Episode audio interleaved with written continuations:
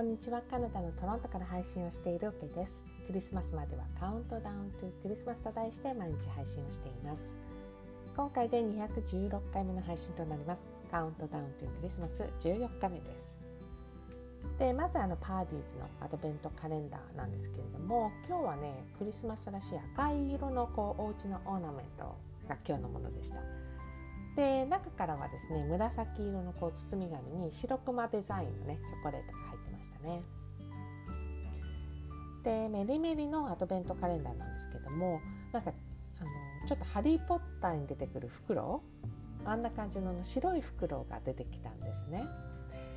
で今日ツリーの途中のところに緑色のツリーの途中のところにピュッて刺してあります。でトロントにこのフクロウはいるのかっていう話なんですけどね、これ多分いるんじゃないかなと思ってます。で冬の時期とはあんま気がついたことないですけど、夏の時期、トロントってやっぱ、日本と比べると涼しいとはいえ夏普通に30度とかになることもあってね、それなりに暑くなるってことですよね。で犬たちって毛皮着てるような状態じゃないですか。なので、暑いそういう日にですね日中ドッグパークに行くのは難しかったりするんですよ。で、ここトロントあと夏の時期って夏時間で生活しているので、夕方から基本的には涼しくなるんですけど、結構そういう時間まで明るかったりするのね。なので、夕方のこの時間帯からドッグパークに出かけるっていうことよくありま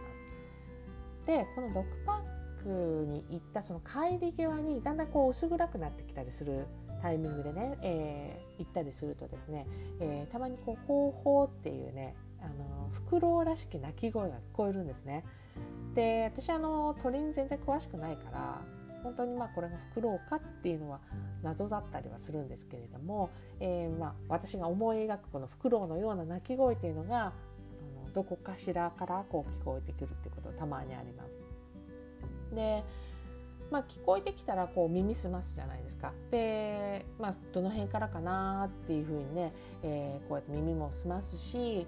近くで聞こえている感じであればキョロキョロすることもあるんだけど、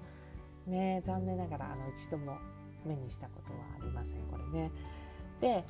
そう近くにいるからなんか双眼鏡を持ってねバードウォッチングとか行ったら可能性あるかなみたいなそんなことは夫と話すこともありますね。一度でいいからねこのフクロウくんに出会ってみたいなと思ってます。そんな14日目の、アドベントカレンダーから出てきたフクロウもですねウィンターワンダーランドに追加をしたいと思います。